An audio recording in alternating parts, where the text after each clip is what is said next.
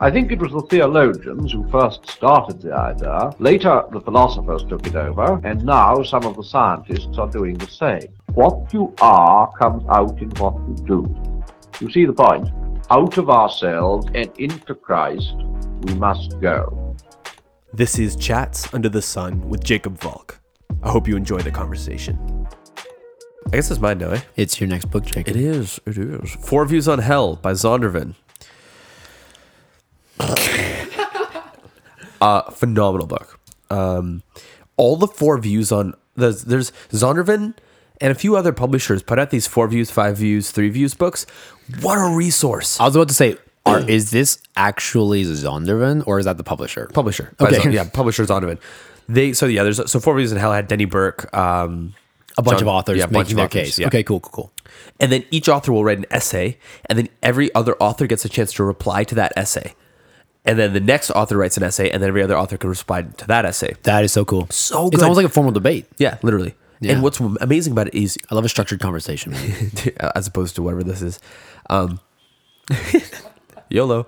But um, well, that's a phrase I haven't heard in a while. I don't know why I just said that. Anyways, YOLO. It was really, really good because when you have this kind of format, you have critiques and res- you have arguments you've never heard of, and then critiques to arguments you've never heard of. And it really, I think it does a phenomenal job of rounding out the entire issue because you're genuinely getting people who hold annihilationism or universalism or um, eternal conscious torment and really tackling each of those issues. Uh, where I land on it is not really relevant, um, but it's just something I need You to definitely make me want to read that though. It's very, very good. Yeah, yeah. And the, I want every authors- topic discussed like that. the every, every author was was largely respectful of each other. They're all Orthodox Christians. Um, really, really good. So Orthodox in the sense that Orthodox in sorry Orthodox in the sense of they stand in the tradition of of broad Christian orthodoxy, broad Christian Orthodoxy, not not uh, not like Jew, not not like uh, Greek Orthodox. like yeah Greek Orthodox Cool. or Yeah. whatever. Yeah, good book. I'd also be interested in hearing that from a bunch of Orthodox Christians specifically, in the, the, the more specific sense of that. But Uh, the Christ of the Covenants, Robert O. Palmerson. Bro, my list feels so secular compared to yours. Yeah, I I made a lot of these books where I was like, I really, really want to read these. So I feel like, anyways, read books for different things. But um, I have recommended this book to a number of individuals for various reasons. I disagree with the content of the book. However, uh, a lot of people who I respect really like this book. So I've recommended it depending on who you are. He just takes a different uh, yeah approach to the covenants and how to put the bible together like that. It is i see where he gets it from scripture all these different things but in the end i did disagree with him based on early premises that he makes in the book. So it's worth a read if you're really doing a deep dive into that. Cool. All right, my next book is Zoobiquity um, by Barbara Natterson Horowitz and Kathryn Bowers. Um, and this book was, yeah, it's, it's a book about basically overlap between human and animal biology and psychology. Um, very interesting, written by a couple of doctors Um, they talk about all kinds of stuff like from like overlap in terms of like medical biology and then going into like um, psychology and, and behaviors they talk about like how animals self-harm and try to make the case that they self-harm for the same reasons humans do um, and it's, just, it's very interesting um, and I, I actually I really enjoyed it. It has the same weaknesses that Rabbit did, though. Okay. right? The the book I talked about earlier, right? So the the, the two main fl- complaints I have with popular level medical books is that what you're looking at typically is a lot of pop culture references and a low ceiling on how technical they're ever going to get.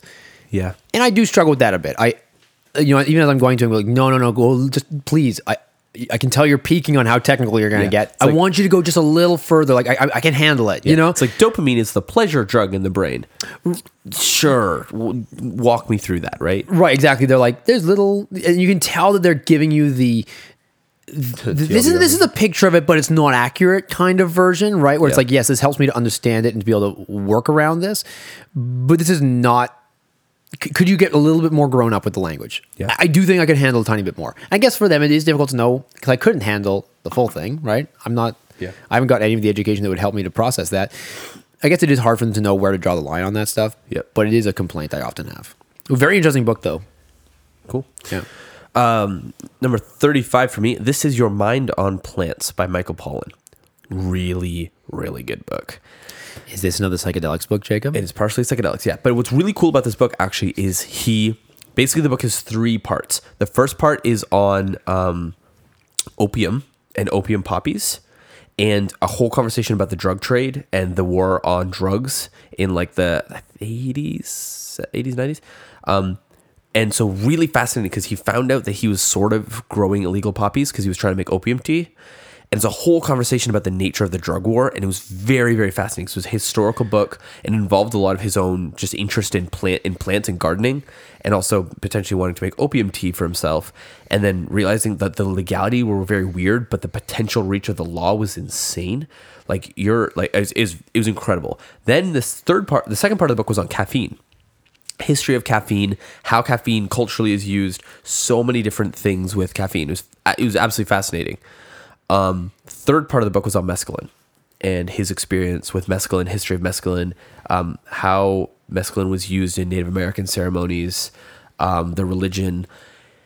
He does do a mescaline trip, several, um, and he walks through. I think mescaline have peyotes. That's the same thing. This okay, yeah. So, so the peyote is a ritual, I think, and then mescaline is the kind of underlying I drug. I think mescaline is the drug that you derive from the peyote Okay, plant. from the peyote plant. That's what I thought. So, not what I thought. I totally got mixed up. Um, but it's yeah, heavy, heavy, heavy Christian filter required. okay. Nothing's overly graphic. It's a really good way to wrap your mind around the concept of drugs because drugs is a very big category. And opium and caffeine and mescaline have very little to do with each other apart from the fact that they're all drugs. And one of them is You could add other things up to that list Oh, too, like yeah. sugar or whatever, right? Like- Exactly, yeah. exactly. So it's just a really good orienting book Yeah. if you want to start the conversation. Um, obviously, he takes from a very agnostic point of view, uh, then then sort of religious point of view because you can't touch psychedelics without getting religious in some capacity. But I just really enjoyed. It. Actually, I just really, really enjoyed the book. I was kind of, I was captivated the whole way through, hmm. especially just during like the whole chapter, like multiple chapters on caffeine were so fat. The book's worth that chapter alone. Like the fact that we build our societies around that drug, essentially, we're all buzzed. Almost everyone, ninety five percent of the cof- of the population has caffeine in them at almost any given moment, hmm. which is phenomenally interesting. I mean, ties it to like uh, the like the um, the Renaissance. Yeah, I'll, I could go on and on. It's a fascinating, fascinating book. Uh, 34, The Distinctiveness of Baptist Covenant Theology. Um, I would highly recommend this book. It's more history oriented, less theology, even though it does go into it, but just follows theologians from kind of like whatever stuff there is written from Christ on when there's a lot more people writing. Uh, Puritans, because there's Puritans both ways on the topic, and compares um, kind of I guess Presbyterians and basically infant Baptists with Baptists throughout history, and they definitely take a stance, but it they do try to be pretty like they try to be very fair to both sides, and then at the end they say, we believe based on all of the, what these people say that this group had it right. However, th- they were trying to be very um, fair to both sides the whole time, so it's a good book. Sounds good. Um, The Unseen Realm by Dr. Heiser. Heyo. Have you, guys, you Yep. guys have read this? I have I have not read it, but I've listened to a bunch of podcast stuff about it. Okay, cool. Um, yeah, he, he's basically talking about um, the lesser discussed aspects of of the spiritual realm that you find discussed or, or covered or commented on briefly in the Bible. Um, and he, he goes primarily into um, traditions and perspectives from the ancient Near East. Um, in fact, for anyone who's read Heiser, that's it becomes a little bit of a joke. The the the, the ancient Near Eastern perspective. Um, it- just it's just a phrase that he uses Yeah, yeah, so yeah. many times in the book, um, and it's it's it's, quite good. Um, it's one of those books where it's like this is one of the books that helps you to create that distinction in your mind between knowledge and understanding. Because as much as I would say his scholarship is probably fantastic, and I have no reason to doubt it, I, I've not fact checked him or anything. Um, I, I think that he's probably right about a lot of his objective statements. Some of the the ways that you could your takeaway could be wrong Yeah. Right? Your takeaway could be not meaningfully accurate or helpful. And at the same time, it's so interesting and um, and useful to understand the context. Yeah. Yeah. That's a that book is, is dense, but it can properly shake. What what shook me is that there was so much stuff in the Bible I had just not noticed before at all. And I was like, this is here and I've read this four times and I've never really paid attention to what's actually going on here. Right. It, it hit me less there. Okay. I also had a little bit less of a a sane upbringing theologically, so I encountered more outside notions. Yeah, yeah. Uh, so there's a lot of the stuff he discusses not first time encounter for me. Okay.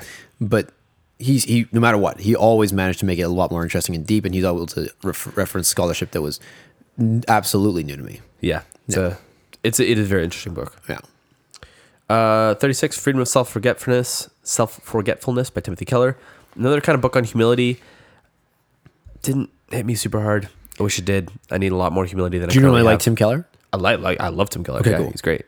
It's just a small little book. I don't know. I, maybe maybe humility is not one of the ones you read about. Maybe the ones that you have to do.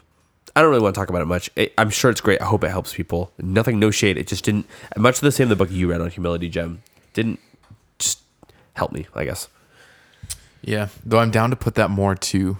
Uh, in fact, I would assert that it's more me Yeah. than the book. Yep. So, anyways, That yep was an agreement, not an assertion that it's your problem, not mine. uh, Fellowship of the Ring, J.R.R. Tolkien. R.R. Tolkien. Well, there you Already go. talked about. it. Next. Um, the hundred-year-old man who climbed out the window and disappeared 37, By- 100 year old man who climbed out of a window and disappeared. by Jonas Jonasson. So good. Yeah. Um, honestly, a very, very funny book uh, written by a Swedish author. Um, listen to the audiobook. Absolutely fantastic.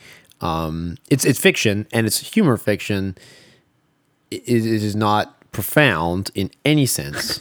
um, but basically, it follows this guy through a lot of the 20th century, through a lot of the history of the 20th century, and it's just it's very whimsical. But it's this one very odd little dude who who ends up being in all the the most pivotal places at all the time. He's, he meets all the the, the the revolutionaries and stuff of the world throughout the 20th century, and it's it's structured around like tr- dipping from the present situation that he has, where he's a hundred year old man who decides to escape from his old folks' home and just like dip and go take a train somewhere.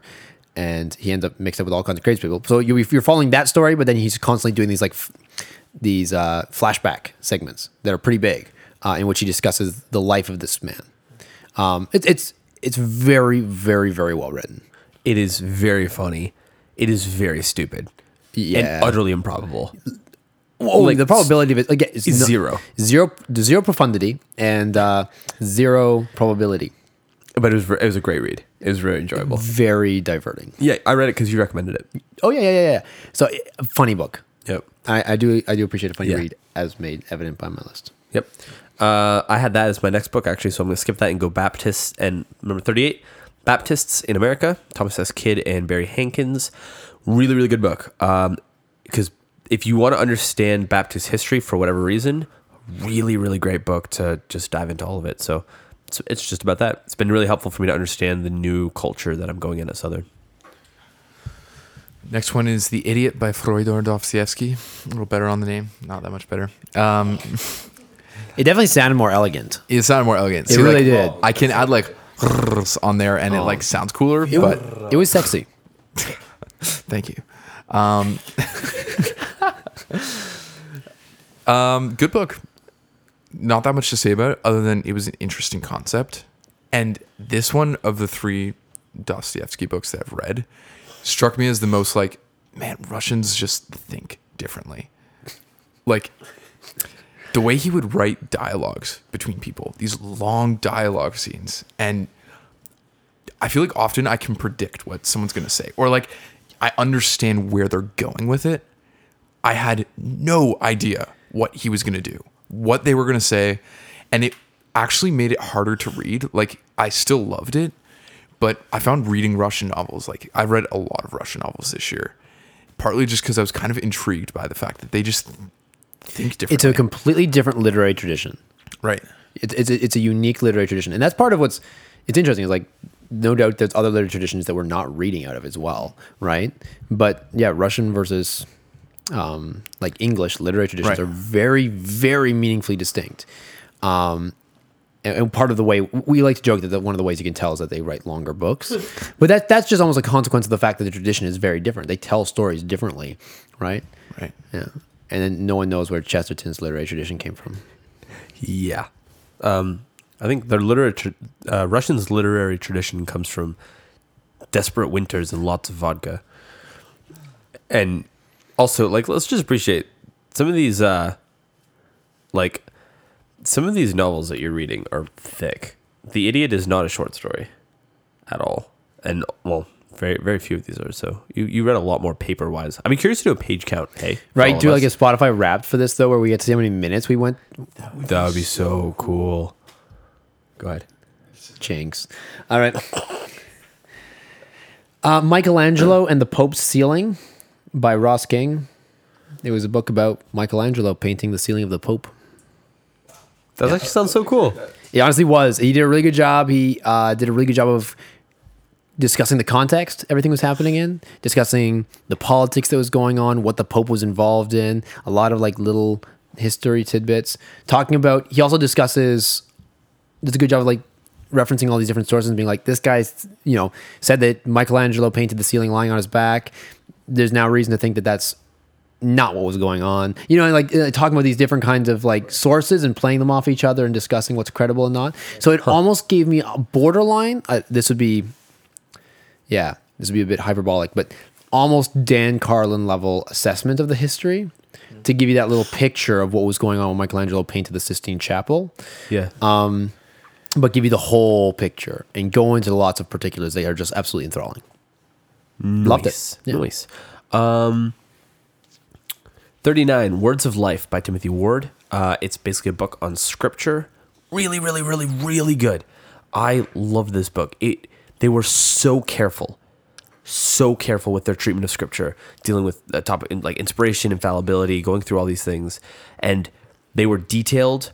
They understood objections very well, and they were very careful not ma- making hyperbolic comments, testing and torturing every statement they made to make sure it stood firm. And I really, really appreciate that in a theological work. So it made me very appreciate when someone's like just outlines every possible objection and does so with like the seriousness and gravity of a respect for those objections. Um, I, I just I have a lot more respect for that. So Red Notice by Bill Browder. Oh man. Okay, this is autobiography about a businessman who began investing in Russia when Russia opened up, basically. Um so so good. It like I ate it up. I'm actually planning on listening to it again this year because it was that's one of the few books I was like, I have to read that again Um, so interesting because he started off in a fam. I'll just give like a little introduction. His dad was a flaming communist, and this is in North America. He was like, I want to screw dad because I am a rebellious teenager, so I'm going to become the best capitalist I can possibly become. And basically, like, turned his life around from a partying crazy kid because all he wanted to do was kind of stick it to his parents. So, like, terrible guy in some ways. And went to Harvard, I think it was. He's either that or Cambridge. Like worked his way up by like whining and dining, basically. Got into one of these crazy schools, became a stockbroker, eventually made some like really risky deals in Russia, and then there's like this turning point in the book where suddenly he's dealing with Putin and all these like Russian oligarchs. And like this is a true story. This is This is recent. very intense. My eyes are wide in this moment. and it just like he's taking down Russian oligarchs, exposing their um, exposing all their corruption, all these different things, and eventually, Putin, he's like on the same side as Putin, and then there's this turning point where Putin's like, "All right, now you're gonna try to take me out," and I'll leave it at that because if you want to read it, it is so good. Wow, wow, wow. Um, it's already downloaded on my phone to be listened to shortly. As soon as Jesse's done his book, actually, we're gonna listen to all three of us. All right. Uh, the Lives of the Artists by Giorgio Vasari. Um, actually, give me two seconds while I figure out when this one was actually first published. I believe it was. F- so this was a book that was referenced a lot in that last book I read, uh, Michelangelo and the Pope's Ceiling. Um, and Well, Owen's uh, looking that up. Allow me to talk more about how to make a hat out no, of no. So, so, so, so it's it was first published. No, don't do that. Um, originally published in 1550. So Oh, wow. tail end Renaissance, and this guy basically wrote encyclopedia of the Renaissance artists, and he actually was a contemporary of some of the later ones. So he could actually talk about how, and he would name drop pretty aggressively about having met people like Michelangelo and stuff like this, and it's really interesting. Um, I read one of the translations, uh, which is apparently a bit edited, and apparently I wouldn't want it any other way. But it's it's huge, and he's actually it's very very interesting. He t- walks through all the different artists. He describes paintings they did, stuff like that. It's honestly a really cool book. It's a bit of a beast um, because it's big. And he's talking about so many different guys. You do lose track a little bit of which artists we're talking about right now, but it does kind of show you and he he kind of intended to do this way because he does it kind of in order you he does give you this development of renaissance art he he walks you from like basically late medieval art through to like the peak of what we would consider renaissance art it's for the for the italian renaissance interesting yeah So cool. A Hunter Gatherer's Guide to the 21st Century by Bret Weinstein and Heather Heying, who are a married couple. Uh, really, really, really good. Um, it is their basic premise of the book is in the 21st century, we have introduced such immense hyper novelty that we are not designed or prepared to be able to deal with this kind of um, just everything. And you need a really solid evolutionary biological lens in order to view, in order to really understand some of the problems that we face right now. Um, so basically, if you want to make full use of this book, you really need to hold to uh, some version of uh, Darwinian evolution.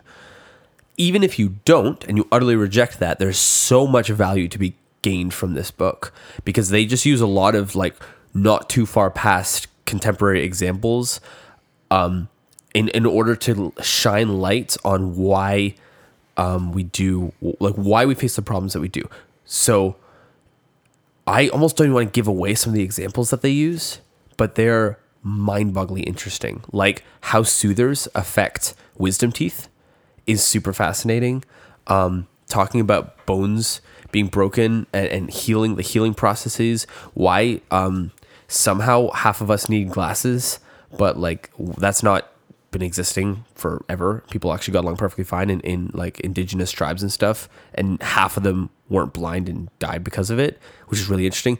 It's just a very they're they're they're through and through scientists, and that shows. And they came up with they come up with very thoughtful, um, I guess hypotheses about why we face some of the problems that we do in the 21st century through a lens of h- how we are designed for a different life you as a Christian, you got to sort through some of their fundamental convictions, but I think it's worth doing even if you largely disagree with them, basically. So that's it. I really would. Hmm. I love the title. it. Title. Yeah, it's great, eh? Yeah, that's that's maybe maybe my favorite title so far. 38 uh, Family Driven Faith by Voddie Baucham. Ooh. Big, big favorite. So for Love Voddie Baucham. Have not read. okay, yeah, love him as a speaker. First book I've read from him, and also really good. There's definitely points where I'm like, he's a little bit more on the apologetic side than I just am drawn to. But for a parenting book and just like a family, dad's leading, uh, being intentional, I don't know, mother's in the house. It's just a really good, basic Christian family book, and I wish more people would read it. I'm gonna. This this might be like an every other year kind of book. Okay. Um, next book I read was The Emperor's New Drugs by Irving Kirsch, um, which we do seem to have a few books in our, our lists collectively that seem to be about drugs. This one's not about psychedelics though. Um, really, it's just you and Jake who have the books on drugs here. Like, I don't know if that's good that I'm not reading about it, or Pretty sure you had some books on love there, bro. that is true. Yeah. You're also reading books about Russians, and there's a lot of vodka in those stories. So This this book is not about psychedelics. It's about uh, antidepressants. Um, and it's actually really interesting. Quite controversial, but I, I actually the way I went so we were talking earlier about why we read books. I literally was like, man, I love placebos as a concept. They are so interesting, right? I would love to be able to talk more about placebos and more competently, right? This is the process we go through, right? So then I'm like, what's who who really understands placebos? So Irving Kirsch is a guy. He works for well, he was he was a Yale researcher, um, and he does like clinical stuff, and he does like meta studies. So he, you know he'll go into a study and he'll study the studies, study the process of studies and stuff like that. And so he, he came up as one of the first guys who's like really has a head around placebos. Um, it's really interesting though. He then turns out to be someone who's written a couple controversial books, in which it's not that he says pl- antidepressants are just placebos, but he he basically discusses the fact that in the testing of drugs using double blinds, you double blind placebos for for people who Right, right. We normally call them like just a placebo test, quite Yeah. honestly. But double blind means that neither the patients nor the the doctors who or, or the, the the researchers who are examining the patients know who's got the real thing and who's got the placebo. The placebo being like a sugar pill. It's not the real drug. C- Can I walk through that slightly because that's really confusing. Oh, sorry. So there, so maybe you picture three parties: the patient, or like people who are doing the being tested on, the people who are testing, and the people who control the background of it all. And so the people who control the background of it all, they know what's what, but they're not interacting with the patients at all. And then neither the doctors or administrators nor the patients know. So it keeps the doctor from somehow like administrating it slightly differently because they know it's the real drug. or in their notes because they're just doing basic research, Yeah. having any bias. Right, right. If, they, if they're testing a drug and the doctor thinks this drug is amazing, he might he might have that slight bias and not even be Yeah. aware of it, and not even through any ill intention talk up the patients who've got the real thing. Yeah, yeah, yeah. And so th- that's the reason for a long time now we have used placebos and what specifically the double blind test so that the patients all think they've got the real thing, although they are aware that there are placebos floating around. The doctors don't know who's got what, and then of course the thing is overseen. Um, basically, he talked about the fact that in double blinds, the placebos almost always work nearly as well as the real thing because depression being what it is, it's incredibly susceptible to the placebo effect.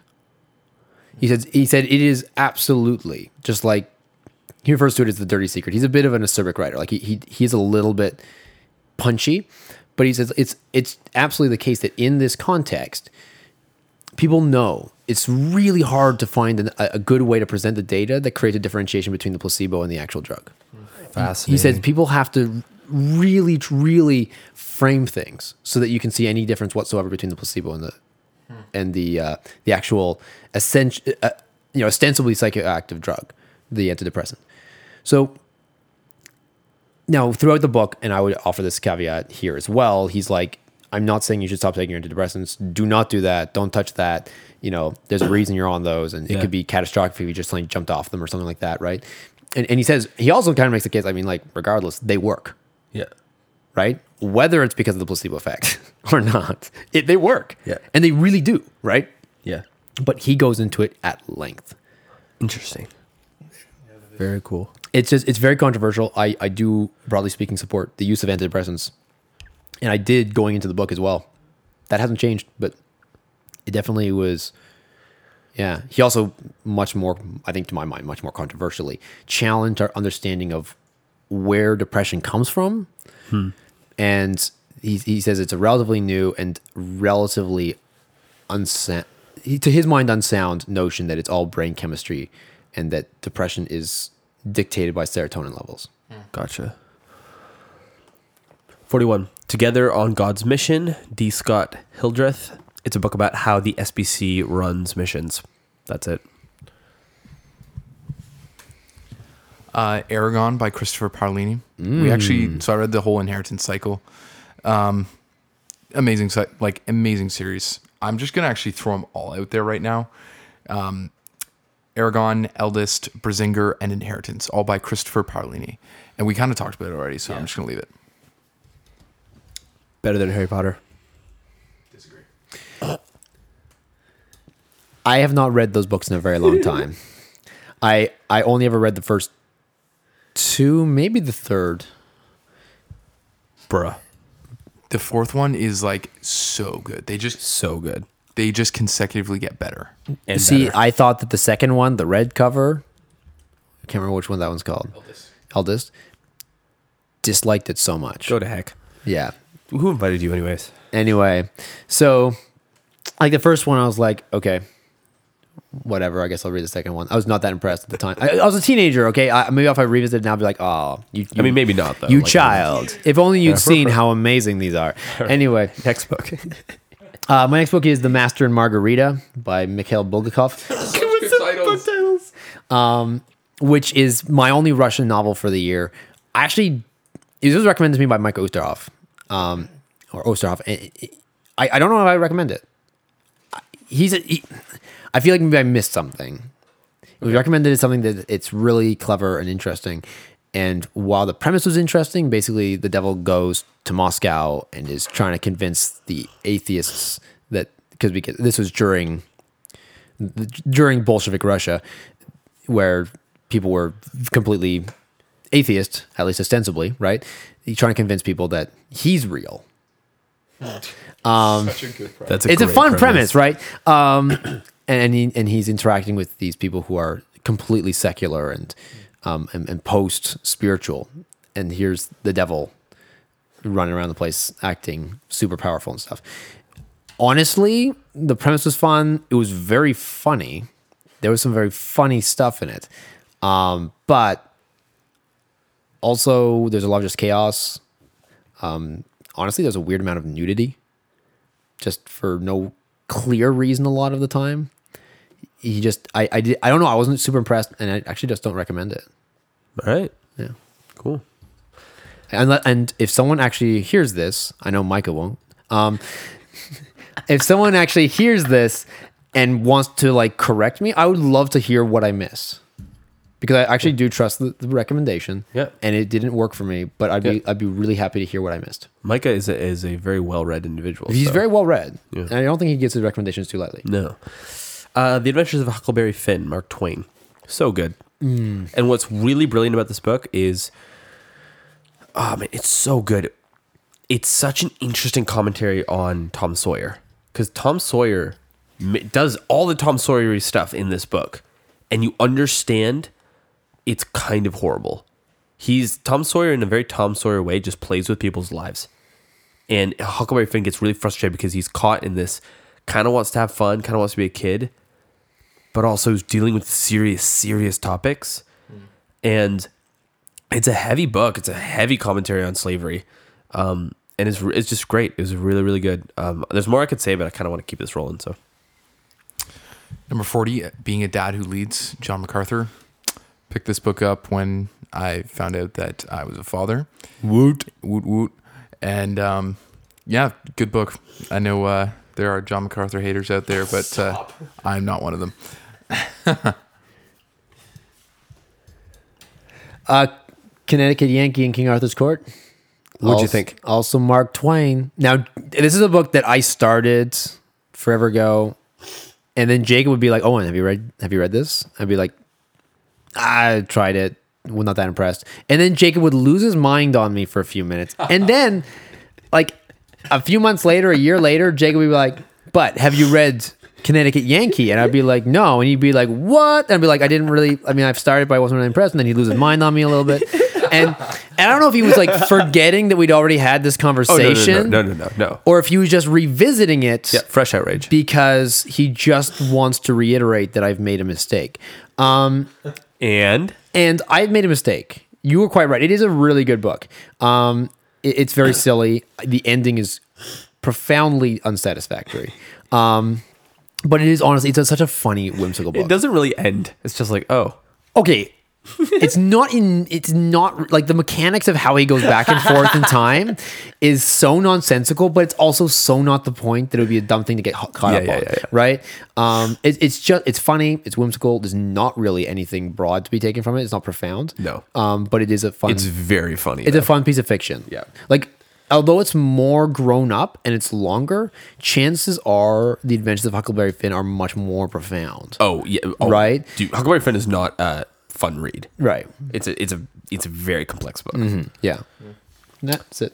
Five views on biblical inerrancy. Again, Zondervan. Bunch of different guys contributed to this.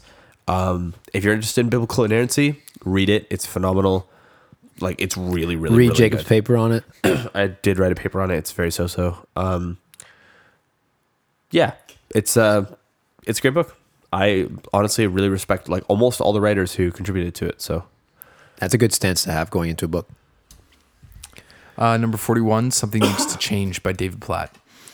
So, interestingly, this one is basically his journal journals walking through the Himalayan mountains with a missionary. Had a buddy invite him on this trip. And it's it's a very different book structure. It's super easy to read. It's like literally the font is in handwriting for a lot of it because it's it's like designed to be like a demonstration of his journals. And then he's got some reflections and some prayers in it. I read this right when vaccine passports uh, a lot of pol- like political things were coming up and i was feeling very anxious. I read this and i feel like it just refocused my perspective on like what do i want to be about?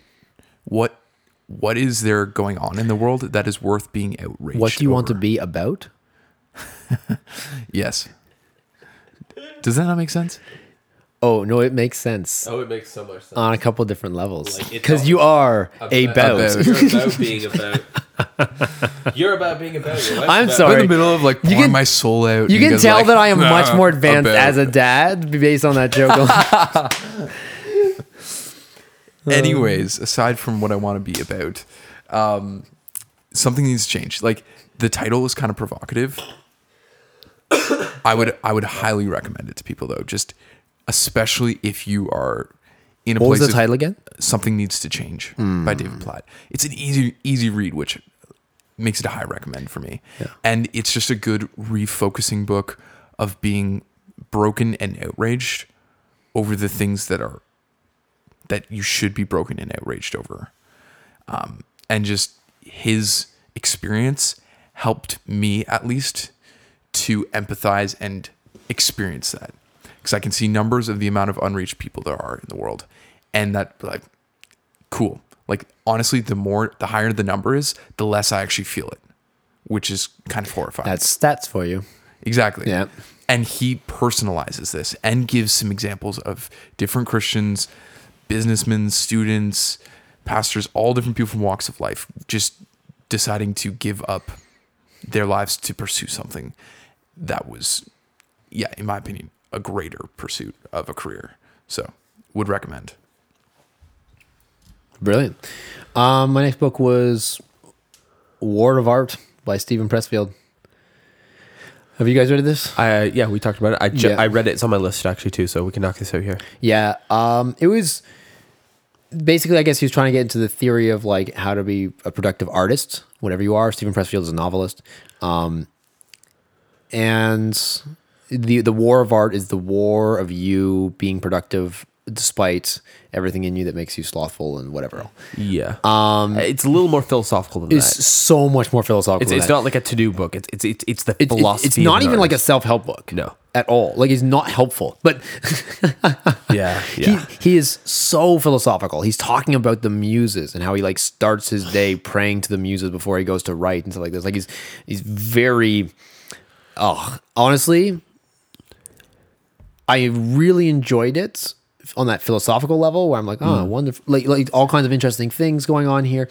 Um, but then on, on perhaps a more practical level, I was like, Schmeh. this is so navel gazy, so pseudo intellectual. I, I I I can't handle the amount of nonsense here. Yeah. I we're all- we're all creative people here. I resonated with large parts of it because I Oh, was like for sure. I'm like, oh yeah, no, that's familiar, man. Yeah, and, and like I don't know how this fits into my theology, but the muse exists.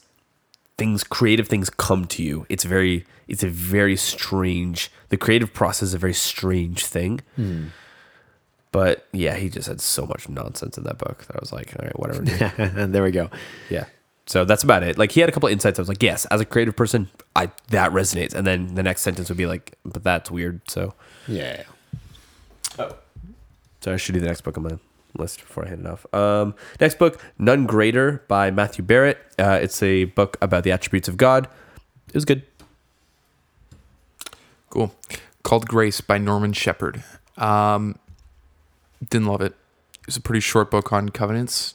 I disagreed with it, and I wouldn't necessarily recommend it either. So, Okay. Uh, my next book was Lilith by George MacDonald. Um, Lilith? uh, Lilith, like the uh, first wife of Adam. Um, which, okay, for anyone unfamiliar with that particular little chunk of Hebrew mysticism from way back when, there's this notion in the. It's hard to create a proper distinction here, but anyway, in Jewish mysticism, Hebrew mysticism, that Adam was was married before Eve he was married to someone named Lilith, and that thing did not work out. And then God created Eve. Um, and so it, it's a notion, and it's a notion that like has little surges of popularity as a cultural thing. I don't know to what extent, if ever, it was actually held to be biblically true in the same way that we would f- discuss canon or inerrancy or anything like that. I think it was much more of a philosophical, mystical uh, conception, but I could be wrong with that. Um, but this book by George MacDonald is only tangentially related to that, although it's the title. It's bizarre. It's just a very weird book. George MacDonald wrote some very weird fiction. Yeah. And it is supposed to be the first wife of Adam in the book. She is the villain, but it's just so weird. There, George MacDonald was a heretic, um, and he he believed some stuff that was crazy. Um, definitely a universalist. Uh, he had some very fun notions, but I absolutely love the mind and heart of George MacDonald. And when I say heretic, just for the record, I mean he held some ideas that I believe to be a unorthodox and b false. Um, and so that doesn't necessarily mean that I'm like committing him to hell or anything that would be out of my purview. Obviously, You can be saved and still maintain heretical beliefs. Right. Well, if I assume thank to, God. to some degree we probably all do. Anyway, um, but I do love the heart and the mind of the man. So did C.S. Lewis. C.S. Lewis was obsessed with George MacDonald. Um, in fact, C.S. Lewis wrote the introduction to this book. Um, yeah, it's just it's very interesting. Probably there's. I actually wish I had a copy here because I love. If I did have a copy here, I would actually read one of the scenes from it. There's just this scene towards the, the end where he's discussing the levels of repentance, which is really interesting. Yeah, the, the, the layers of experiencing repentance. Uh, next book on my list, The Trinity: An Introduction by Scott Swain. Twas good. Twas an introduction on the Trinity. Nice. I think Delighting the Trinity is probably better. I haven't read it, but I like the ethos that they go into it. This book was great. If you want to learn about the Trinity, short, punchy. nice. Finally Free by Heath Lambert. This, I feel like we've talked about this book before. if not, this is just such a good book for getting at the heart of the issue with pornography. It is addressed to the struggler, um, but also has a couple appendixes for like if you're uh, the husband or the wife uh, of the struggler. Um, it's it just really it pulls back and gets at the heart of it and is asking questions like what is godly sorrow versus worldly sorrow what does real repentance look like so would really really recommend reading it also read it if you just want to be equipped so that that's high Same. Really great book. I have not read it. I would. Big big, big gasp face from John Michael. that just really surprises me Okay, it, i mean like it's not like you are a terrible person now owen but i just you'd have thought I would have read. i that. would have thought you would have read that Yeah, No, I, I've heard it recommended so many times. okay and it's not long like it's Short. I might even own it. Okay it's worth taking the time to Yeah, yeah. because it, it's definitely counseling oriented yeah, yeah. but Amazing. Um, my next book. I'm almost done with my list now. Um, I'm getting there. Yeah. Uh, Memoirs of Extraordinary Public Delusion and the Madness of Crowds by Charles Mackay. Good night, sir. The titles. Th- I think that actually might be the winning title. On, and I know it's on my list and I'm saying that, but I, I think it might be the winning title. Um, it's actually, it was a giant book. So in audiobook terms, it was a 26 hour book. So it's, it, it's not the longest book that we discussed here today, um, but it is a longer book, right? Um, I don't know that I would recommend it strongly, but I am so glad that I read it. Um, it's it's long. It, he he's basically talking about large scale hysteria, obviously, like mass hysteria, um, irrational behavior within a population, and what triggers that. Even though, like retrospectively, or even if you could just get out of it at the time and look in it from the outside, you'd be like, obviously, this is insane. What we're doing here is nuts. But he and he doesn't get into the why or the how of it. He just discusses instances of it which is so interesting for like 26 hours. Um, but he'll he'll pick a thing. He'll pick like financial, like they're like weird stock trading things that went on in France during the 18th century when everything was unsettled, and he'll talk about like how there was insane financial behavior going on at the time, and he- he'll talk about that for a while, and then he'll talk about witch burning for a while, and he'll talk about the the hunt for the philosopher's stone for a while, and everything that people did to try to figure out how to turn lead into gold. And he'll talk about that for like hours, and then he'll move on to the next thing and talk about that for dueling, um, like killing people in in organized contest. Uh, he'll talk about that for hours, and it is actually I'm still processing it, but it's definitely one of the most impactful books for my year. Yeah. When a book's impactful, like it's hard even to tell if it's good I'm probably going to write a book in response. Really? Yeah. Do it. Yeah. I'd love that.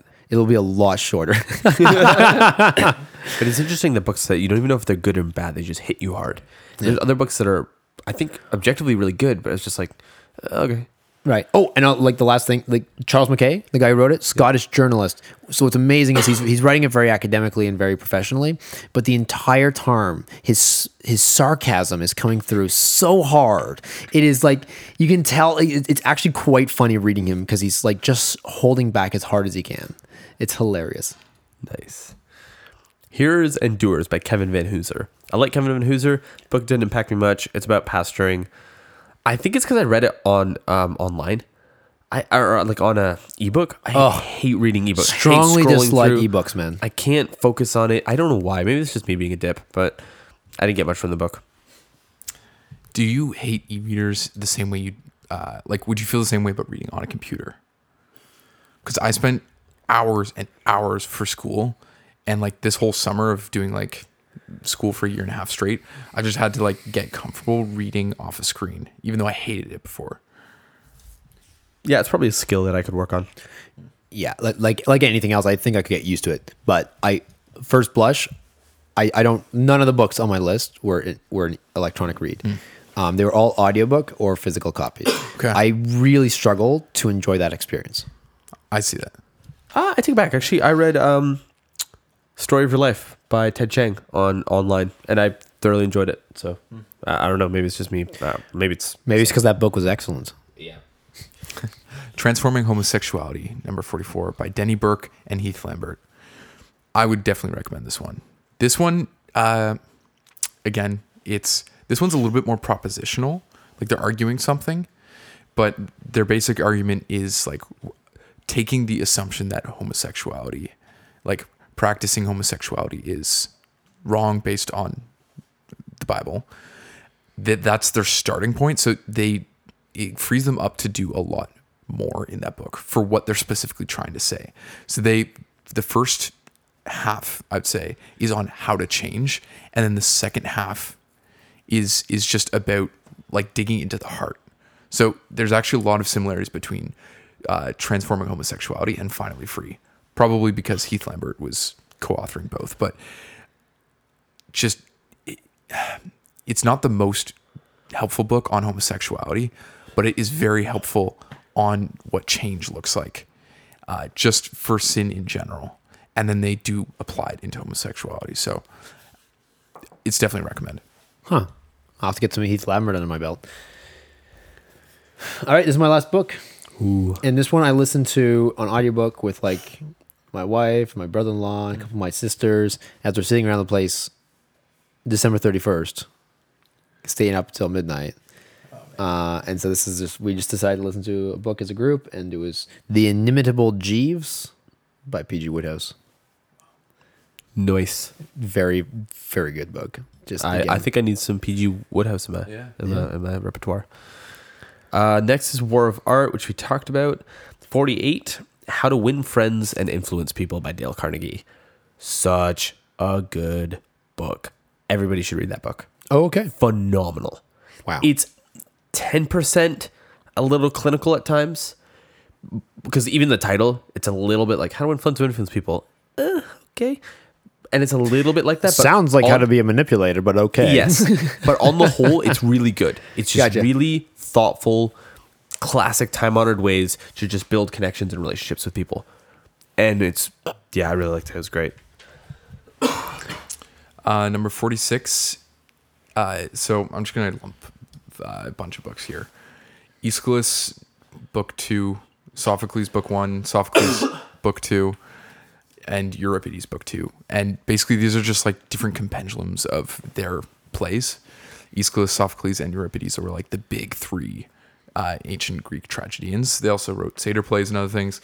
So these were like full sized books, but they're inside the why it's like one and two and three is because they're part of like larger volumes of all their other plays. So definitely good, but kind of a different sort of read. I love your like satyr plays. You know, just gonna put that in there. Like no one else knows what the heck that is. Um, did you read any Greek comedies? Read one. Okay, read the, the Cyclops. Okay, yeah, I read the Cyclops is good, dude. Lysistrata or the Frogs, like there's so many great. The Frogs is hilarious. Um, Are those all Aristophanes? Yeah, uh, Aristophanes wrote The Clouds. I think he wrote Lysistrata. I'm not sure. So there's there's Frogs, Lysistrata, Clouds, um, uh, Cyclops. There's a few. Cyclops is maybe a satyr play. Kind of satyr. Yeah, that's kind of weird. Break some categories. Um, so you're you're you're out. You're just gonna listen for the next little bit as we plow through these.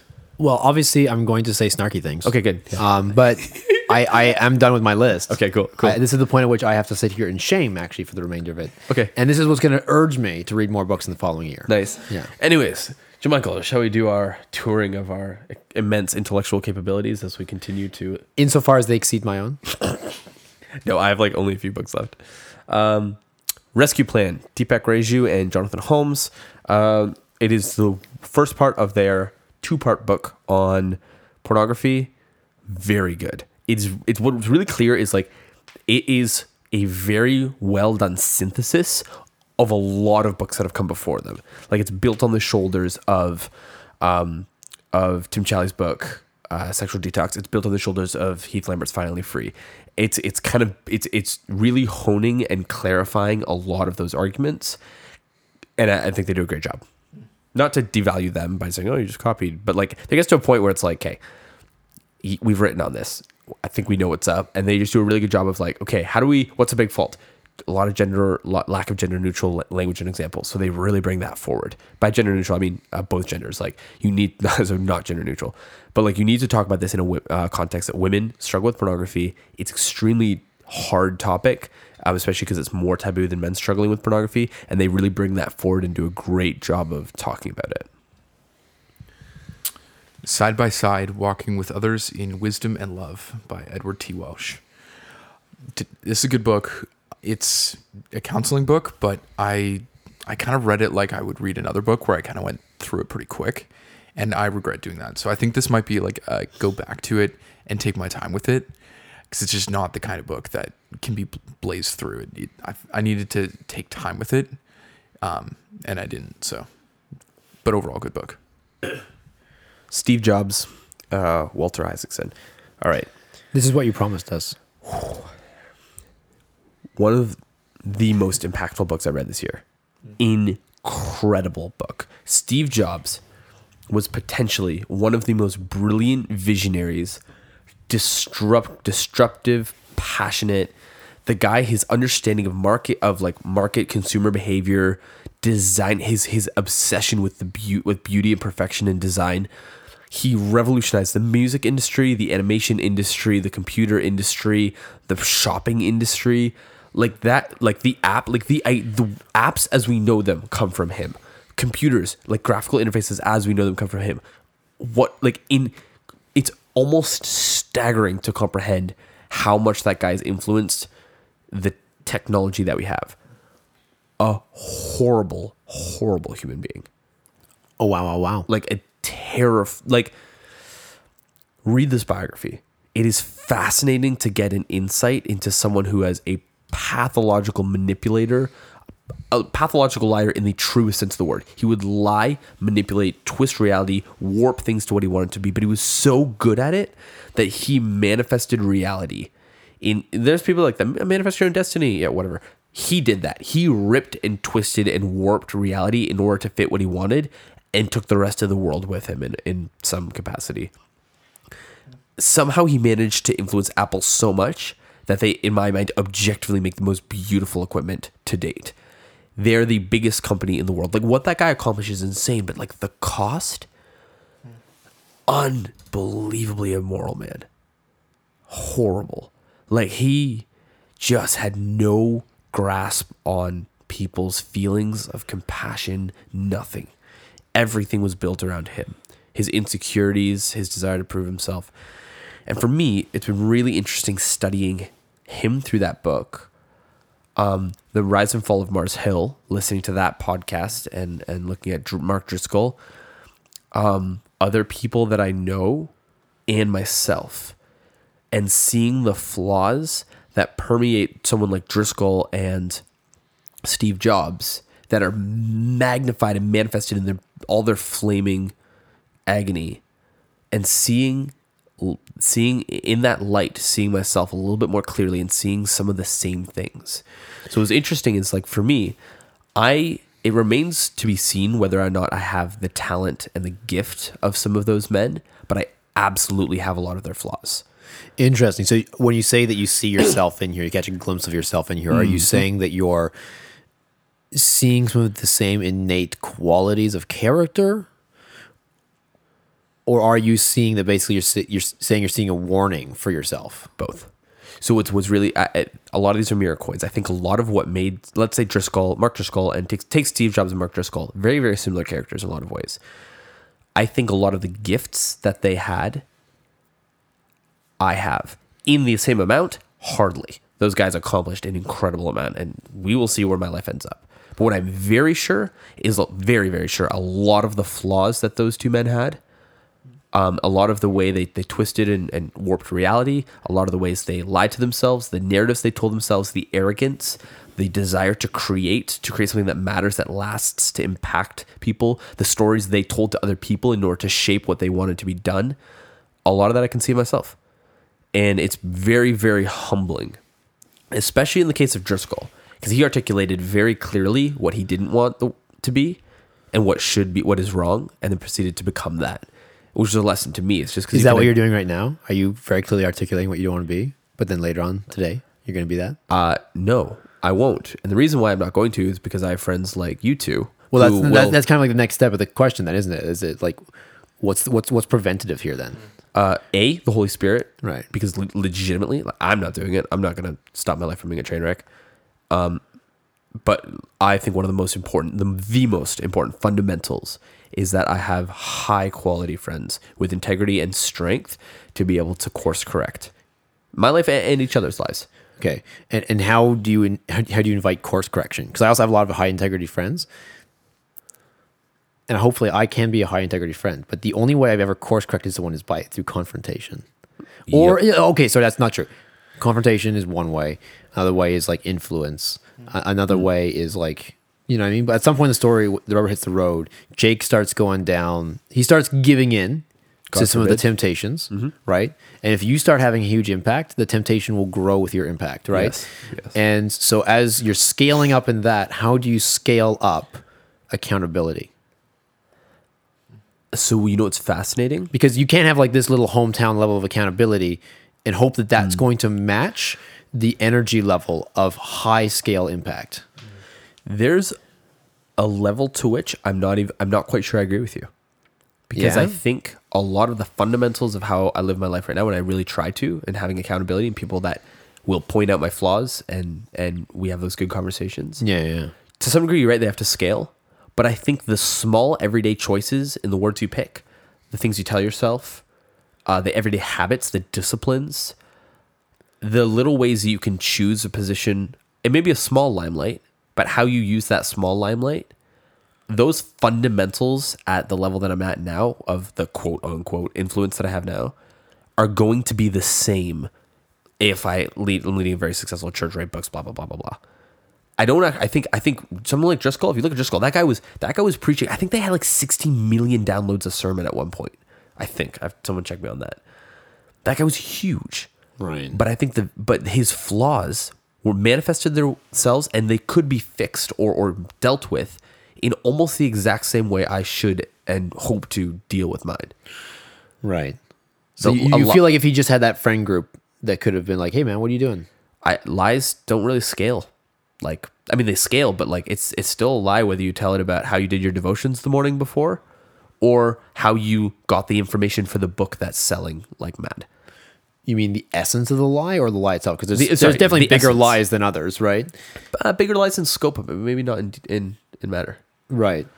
I, I don't know. I don't want to get too phil- philosophical on this, I suppose, because we've we've got some. Uh, we yeah, should we, probably we're finish out of time. this I just list. find it very interesting. Like you talk It about is. like Driscoll, and you talk about Jobs, and you, and you talked about Musk earlier, and you're talking about Yeah. people who had immense power, and they had they were probably not easy to approach these guys, no, right? and and you know what's interesting? Sorry, building on that, they were not easy to, approach at all, and they leveraged that. Whereas I think if you're someone who's naturally maybe built of thick enough stuff to weather the storms of of getting to a successful, powerful place, I think you need to understand that and then go the extra mile to make yourself more approachable. So see, that could be part of the scaling that I'm talking about. Then, Yeah. right? Like, because say say you go off, you start like you- you've got like a million downloads a sermon or something crazy, right? Mm, terrifying. Ter- terrifying.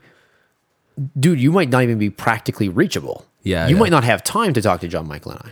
Yeah. let alone to have us speaking into your life in a way that actually hits.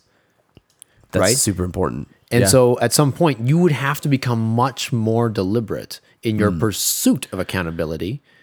It's maybe scale is the wrong way to discuss it, Hmm. but definitely more, definitely more purposeful, more deliberate. So, if, and if my life in this theoretical world is being taken up by a level of bandwidth that is just now bigger, hmm. I need to intentionally kind of nice Cordon off a a- chunk. Yeah, a nice slice of that to say I need to fly my buddies in every once in a while to spend a bit of time with me, or whatever that looks like. You or, fly me in wherever you need to. dude, dude. If I'm okay, if I'm hitting, a, if this podcast is hitting a million downloads, there will be a res, res, revenue stream involved. Yeah. and it will be almost dedicated to flying you down and saying hi. Amazing. I need to be flown places.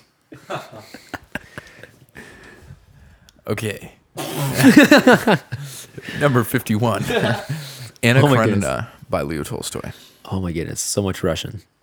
I think this is my last Rush one. I think I finished this one. no Russian. Sorry. Well, okay, this is a long audiobook. This was, I think, 42 hours long. Like, it's just like whoa, a lot of audio. By the time I was done, I was that like, is a beast. thank you for being done. that book. Russian literary tradition, man. Thick book. And like I will say, he did not need those many words. Like, like you didn't. There's no way You can tell he's being paid by the word. You can tell that's what was going. However, it was very, very. it was good. it was good. I would still not recommend it to most people. Micah highly recommended this book, and while I don't diss his recommend, it's just most people can't read that. Micah going around the place recommending Russian novels.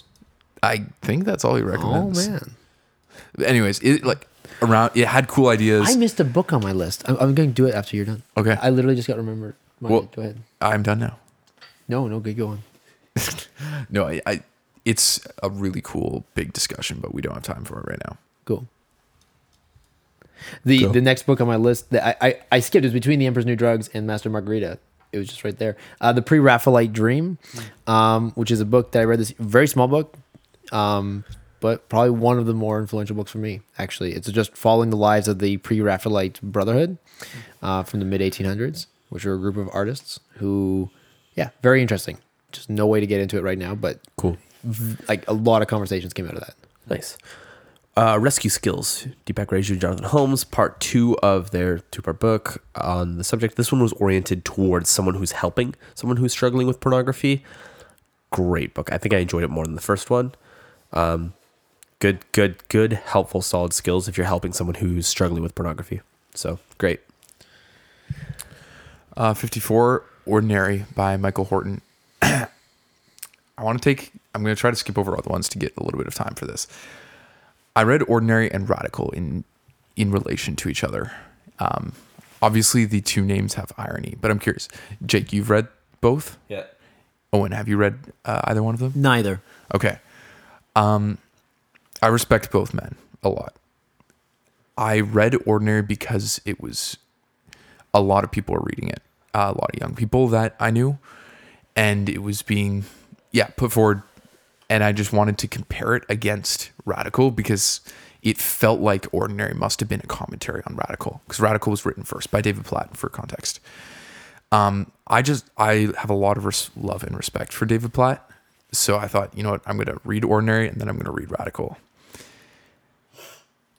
I was kind of disappointed by Ordinary, not because it didn't have great things, but it felt like a critique of the book that wasn't actually written. And I wanted to like write an essay or something like, or an article and like, I don't know, put it somewhere because I felt like it's quite important. If you only read Ordinary, you will infer so many things. So was it a direct response? So it was never directly articulated. Not that. not explicitly. But here's why I would argue it is an explicit response. The title, one punchy thing that's the direct opposite of ordinary. And they're both popular books. And they're both popular books, but number two, the cover designs are exactly the same. The same burnt orange with white font, the same white font, and the same like single line. It is like this sounds like a conspiracy theory, just so you know. This sounds like My beard is being stroked as we speak. I'm just gonna leave it. I'm gonna break out my red yarn, and we're going to make a board right here on this wall. all I can see is the meme right now in my mind. Someone grab a Polaroid, darn it. We need to make some photos. and they need to be blurry. all of that aside, look, um, conspiracy theories aside, ordinary had has You you make a very good compelling case. They were is almost definitely a response, right? that's I feel fairly confident in that. Okay. Ordinary makes a really good point that the Christian life is a daily thing. It is those daily tasks, those principles of godliness that happen boots on the ground, Yep. not just in those inspiring moments of like Yep. big existential whatever. However, that's not what radical is talking about. Radical is talking about the ordinary life of the Christian means denying oneself, taking up one's cross, and following Christ. And that in and of itself in the culture is radical. And he's not arguing that everybody has to get up, sell all their possessions, and move to Africa and live like a poor person. But he's saying, why aren't you at least considering it? Right. G.K. Chesterton made a. I can't. I can't remember it, so I can't quote it. But G.K. Chesterton had a great comment on that exact thing, where it's Okay. like, at some point, holding to the cardinal virtues becomes its own rebellion against society. Right. And it, it's that essential idea that's like, ah, being boring and stodgy and all this stuff. He's like, eventually, it becomes so common to dismiss what we used to hold dear that holding it dear becomes its own exciting, radical, rebellious deviation from the norm. Right. Yeah. And G.K. Chesterton said it so much more beautifully because he's Chesterton. Right. Interestingly, Ordinary touches on uh, not specifically Mark Driscoll, but it's getting at a little bit like the celebrity pastor thing. So that's another critique that I was like, that's good. But then he t- like was like, he connected these like, yeah, pastors who are doing more damage than good, but then slapped it right alongside another example of like people selling their homes and going to do missions or something like that. And it's like, those are not the same things. Like Very weird comparison. it's it You know, was Mark tr- Driscoll, also this guy who went to Venezuela to preach the gospel. and I Yeah, and I don't want to like put words into the book's mouth, but there was many many times where there was like it felt like bad argumentation because you were trying you were putting two things together and allowing the association to import something about meaning to those things. So it just was not great. And then reading Radical, that was like once again, I felt God like retooling myself to ask big questions about is this life about me? What are, who owns my possessions? Like uh, I don't know. I, I feel very strongly on this. That's kind of why I want to like directly hit the head on both of these. Love it. Yeah, I read both too. Um, actually, right around the same time as well, like probably within a month of each other. Um, did not enjoy Ordinary really at all, to be honest. And what I what I really didn't like about it most is that I like the kind of like the premise actually. I like the premise, and I haven't read it. Yeah. but I'm sitting here going, yes, there's Yeah. so much beauty in the ordinary, simple Christian life. And, and and especially don't think that your effectiveness as a Christian is determined by if you're marching in Venezuela helping orphans. Like you and, and or you've got glam going on. Exactly. And and Lewis does an amazing like Screwtape Letters does an amazing job of, of talking about this when Screwtape's talking about like make sure that your you know your your patient feels like this sort of weird wooshy wooshy compassion for the world but is mean and bitter to like their neighbor because then it's exactly where we want him. Like there's the ordinary compassion that you have, the ordinary virtue that you have is like actually the nuts and bolts of the Christian life. So like on that level, that's such a cool, that's such a great book. But like literally the subtitle for ordinary is sustaining faith in a radical restless world. So Like yeah, it's like explicitly. yeah. also I just find it ironic because like we filmed a short documentary called Ordinary Commission advocating this. But I think a lot of people would argue that our perspective would be more like you're characterized by like how radically you live your life. Yeah. And I just sort of want to be like those things are not diametrically opposed. Those things work in relationship. Next book. Let's uh, we're home stretch here um, for me at least. Reading While Black, Esau McCaulley.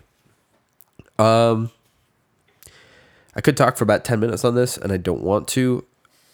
I like Esau. I really want him at the table of the conversation, in so much as you know a, a white twenty four year old gets a say on this matter. I, I like the conversation. I thought it was good. I have a deep, and this isn't doesn't mean big, but I guess it is. I have a deep, deep, deep problem with the he, how he fundamentally structures identity, and I really like the conversation. I like how he builds a black ecclesial tradition. I, I think there's there's a lot of really thoughtful things about this book, really good things that I quite liked. But ultimately, I think he builds a black identity as the primary a back Christian identity, which is awesome. Like it's good. It's like part of an ecclesial tradition, part of the gospel. Like he really wants to be orthodox in the in the mainstream way, like in the, the best way. He's he's I think he's a solid Christian dude. But he still makes the black heritage as the primary identity. And you just run into problems and like problems of how does that de facto make me structured with white identity a lot of things whereas and this was interesting because i just recently listened to um, john piper's a, a- a sermon from piper at cross where he just catastrophically drove home that our identity in christ supersedes and is the foundation of how we see each other over your racial identity. And you can't actually love someone's racial, like through their racial heritage, their trauma, until you first have a common ground in identity in Christ. In I, I have to look at a black brother and say, You are first and foremost my brother in Christ. That is both of our shared primary identity. Inside of that conversation, I really want to listen to your heritage. I want to listen to your story. I want to understand like the hurt that's that's come to you generationally. I want to know that because that's part of me loving you, and then and then moving that conversation where it needs to go. But if I primarily see you as the victim, or primarily see me as as an oppressive Christian sort of thing, you're blurring categories. It's just it's not good. And I'm saying I'm speaking a little bit out of my wheelhouse. I've only read so much on this. I'm I'm not well versed in this, but I'm just yeah, I I I was really worried. And this is in the context of a book I I would pretty uh, if you understand my, my res- reservations, I'd pretty happily recommend. There's a lot of things he brings out that are good, but I think it's a flawed book, and I like it. I yeah, that's the best I can do. I think. Um, please forgive me if I did not quite articulate that well. I have three more fantasy books, uh, all by Andrew Klavan. uh, Andrew Klavan. So he's uh, actually a political. Yeah. I've been following Andrew Klavan since before Daily Wire days. He's Oh, okay. dude, Yeah. right? Yeah, Yeah. he's the bald dude. Uh, Christian guy. Like I think he's a little bit. Ostensibly, yeah. Yeah. No, nominally ostensibly what- is not a fair word. He's he's but he's not he's by he's, not very radical Christian. Yes, put it that way. And he wrote Another Kingdom, Nightmare Feast, and Emperor's Sword. So these were great fantasy books. However, there are definitely qualms. There's some parts in it that I was like, mm, I would have to rip that out if it was if I was going to keep that book in my house for my kids. So, and yet there's some like Christian imagery, especially in the last book, that is just so cool. That and even the way he phrases some things sometimes, where it's like very clearly informed by scripture. Um, so I really I had no idea Klavan wrote fantasy books. he writes tons. You should look up look up Andrew Klavan. He's got a website. and He's got tons of books, and a lot of them are fantasy. More more like cop. I knew he wrote stuff. I knew he wrote like mystery stories. yeah. Okay. So yeah, you're right. It's more almost all mystery stories. Oh, okay, okay. But then he dabbled into fantasy here. But this is like fantasy meets mystery. Ooh. Anyways. hello. Next book, um, second to last for me. The final book was, or second to last. Sorry, Ugh. this is getting a long podcast, boys. uh, we're at se- at four hours. Um, the Institutes of the Christian Religion by John Calvin. Boom. Dense, dense book. Have not have not finished. Y- Yeah, I don't even know if I want to give my opinions. um, I was surprised at how insulting he is, honestly. Yes, culture. Yes, it was part of the time. Yes, that's how people talk there. Yes, I understand. There's context. On and on and on and on. But you still can't get past the reality that he called people asses constantly. He said that this that the things they teach are like refuse and dung. He const like Calvin constantly Lacked grace.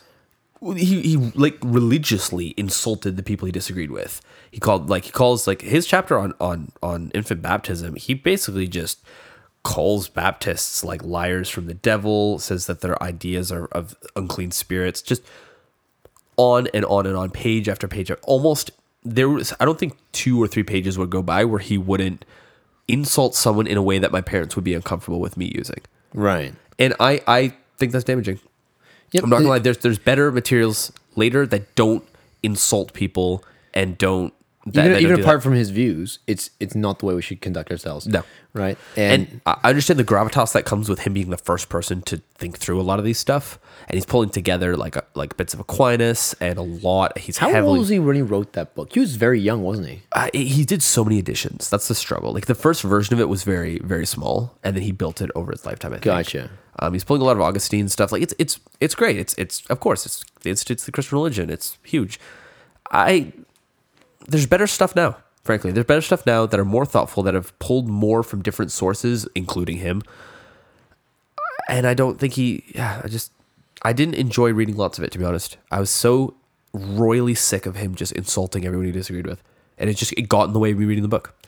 And Yeah, I would struggle reading a book that was contemporary where the author did that. oh for yeah, sure. gosh, Right. And unless we have some reason to elevate one human above another human in a way that semi deifies them, like Yeah. that that should be compelling to us. Like you said though, it is, it is true of the time though. Like he Yep. wasn't he wasn't the only one talking that way back then. Sure. People they also burned people over religious ideas back then Yeah, too. and, and maybe honestly, like a real talk, that should actually make you have a pause and think through how they conceptualize their theology. I don't know what that means exactly, but it's it, so alien to us. it, to have someone articulate a beautiful view of grace or or God's will, and then also be very comfortable with burning heretics. I get there's I get there's cultural context, but like, just big pause for me. Um, yeah, I don't want to say too much more before I get myself in more hot water. But Yeah. yeah, I uh, I read it. I read Calvin. Do you want to save your last one? Pardon? Do you want to save your last one? Because like I can, we can. Yeah. Yeah, blast through the next few years. Okay. Uh, Presbytopia: What it means to be a Presbyterian. Ken Golden. Not a, pause. I think that take that might be a contender for one of my favorite names. Okay, it's definitely the funniest title here. Presbytopia. it like honestly it's just a solid small book of like the basics of Presbyterianism. Okay. And a lot of it is just like normal every Christian thing. And then I'd say the last quarter is like okay specific Presbyterian stuff. Gotcha. Uh, for context, I joined a Presbyterian church, so that's partly why I wanted to do some more reading in it. Take some yeah, deepen my knowledge. Yeah, and he read all these books on baptism and covenant theology so that he would join the Presbyterian Church. That would be misleading. What a cutie. I just watched this guy. man, oh man. Just the way he said it, that would be misleading. like, oh my goodness. Like, film that stuff. Give me a GIF. You know what I'm saying? I love this kid. My wife is cringing. Oh. oh, Owen, no What one a gives charmer. compliment- Nobody gives compliments like you do. Jess, how do you feel about Owen flirting with your husband? I'm not, I'm not Jess. Am I wrong though? He is. Isn't he a cutie patootie? Oh, yeah. Jess We and I agree like wrap this. this up before like Owen's tired brain like says something more salacious. Um, I hope that was not that. Anyway, keep talking. uh, the Purity Principle by Randy Alcorn, short book, extremely practical. Another born on uh, book on pornography, but definitely recommend. It's I think it's 100 pages, so Oh wow, good So, book. Yeah, very good. A booklet, if you will. A booklet, almost. Yeah, yeah. Uh, Rescue Plan by Deepak Reju and Jonathan Holmes. Uh, great. Jake already talked about it. Screwtape Letters by C.S. Lewis. Woot to the max. Yes. um, this was interesting. Me and Jess listened to this one, and it was funny. Like, Who like, read it? Uh, oh my goodness. Did you do the the focus on the family? We did the focus on the family. oh Andy my Serkis. God. with Andy Serkis. It is Oh! honestly the best thing in the world. Like So like the guy who played Gollum, for anyone listening to this, like just this guy's incredible. Hot diggity dog. They did an amazing job. The of most it. hot diggity of dogs. all the dogs being hot and diggity. It was great. Like I'm I'm rereading it right now. I'm in the middle of it. It's so good.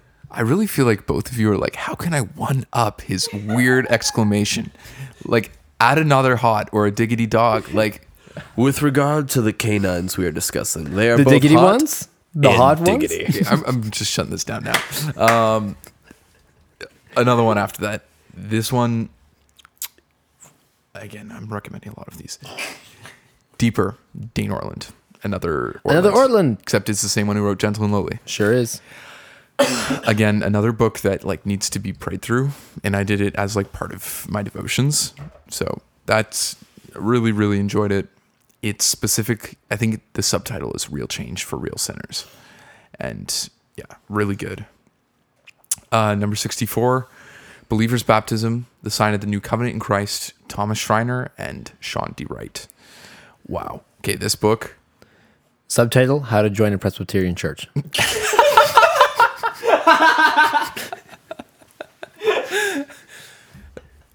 let me tell you if you read this book you will not be doing that but And yet I- here we are. it's a cool book. It's a very cool book. It's basically a compilation of essays. And the editors, Thomas Schreiner and Shawn D. Wright, kind of gave them different topics. And Okay. they go through the Old Testament, different chunks of like they go through the Gospels, apostolic letters, Acts, and go through every single instance of baptism being mentioned. And then hmm. also the same guy who wrote Kingdom Through Covenant does a chapter on covenants again in there. So just a really if it answers specific questions and like I, I don't want to be legitimately it's important to say I'm not trying to be divisive by talking about these books. However, coming from my perspective, talk to your pastors, talk to your parents, but this is a good book Okay. for this. It's a hard book to read because it's academic, but if you ha- if you really want to dig into the topic and get serious about those questions, you should read this book. Um, and now we are on number 65. Uh, yeah, sixty-five. My final book, uh, the Bible, God and Co. So that's the last. Uh, And that's, yeah, number 65 for me. It sounds weird for me to say that I did not read the Bible this year. What I mean is I did not f- complete the Bible this year. Right. And that's important to say. I wouldn't just put the Bible on here every single time. It's only because I did like a reading plan to read. And you read the whole thing this year. Read the whole That's thing this year. I I have a Yeah, ma- same. massive amount of respect for that. Obviously, I have read the Bible in the past, uh, and I read it That's every good. day this year. Like I, I read, I read my Bible Good man. very frequently. Good man. Um, but uh, it, it's definitely so cool to finish the whole Bible in a year. yeah, um, I'll be honest. So like, it's not hard to read the Bible in a year. Right. If if, I, if I'm like, I've never done it. if you dedicate 20 minutes a, a morning on it, you will be able to knock out the Bible in a year comfortably. From my perspectives, people might disagree with that, but that's that's my hot take. So, all right. So, Is that it?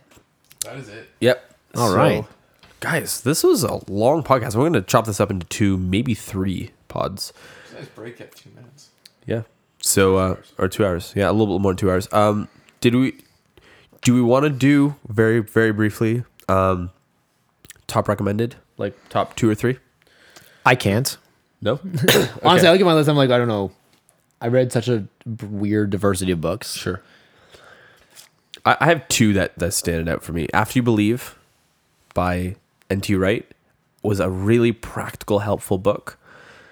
And uh, your this is uh, Your Mind on Plants was a very interesting book. Again, heavy Christian filter needed, but even for just the conversation about caffeine, extremely helpful. And um, yeah, and then um, I don't know. I guess uh, the one on Steve Jobs, biography of Steve Jobs, was really, really, really impactful for me, and I, I think people can learn a lot from that. I'll just pick ones that I hadn't read before. Um, honestly, probably Kingdom Through Covenant. That's Yeah, so for for sure. Um, this would not be a huge one for other people, maybe, but just because it hit me at a time that I really needed it, uh, something needs to change by David Platt, and Deeper by Dane Ortlund. As just far as books that I will go back to and go back to, and uh, that just hit me and have resonated throughout the year.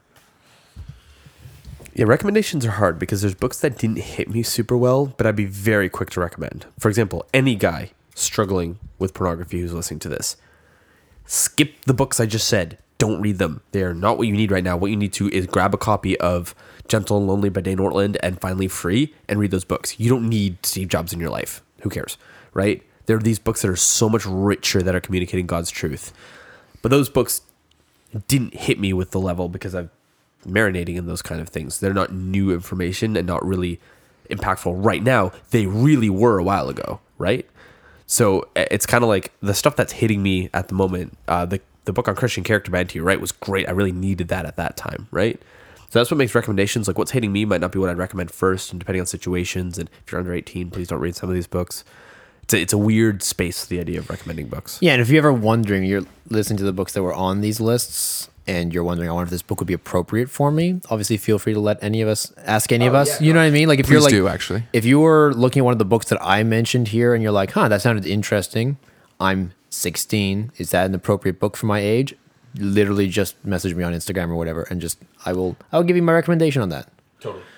Yep. I assume that goes for all of us. Yep. Doth anything more need to be said? I feel like we've put enough in here. We don't need Cool. much Yeah. by way of wrapping up notes, right? Boys, I really appreciate both This of was you a blast. This was a lot of fun to record. Honestly, even if we don't do this in podcast form again, I want to actually sit down with you guys and go through our book lists next year, whether it's on the air or not. I know, totally. I, I hope people find this interesting. I've been looking forward to doing this for months, so I hope people get something out of it. I feel like this both gets gives me a picture of what you guys have been doing this year, but it also interestingly has just made me like recap my year in a in a kind of special way of like I remember what I was doing with this book, this book. Here's things I learned that jumped out of, jump off the page as we're talking about the books. Like it's good exercise. Right? Fantastic. Fantastic, boys. I love you both. I'm heading home or heading to Louisville soon, so I won't see you guys too much often. But I'm really oh, glad we got to do this. Break my heart. When are you coming back? Man, I don't know, spring ish, sometime. Miss you already. All right. All right, see you guys. Bye. Thank you for listening to this podcast's conversation. I really appreciate it. If you enjoyed it, consider subscribing and sharing and all that jazz. It's immensely helpful. I'm all about having meaningful, interesting conversations. So if you know of someone I should talk to, hit me up on Instagram at It's the Volk. Have a good one, guys.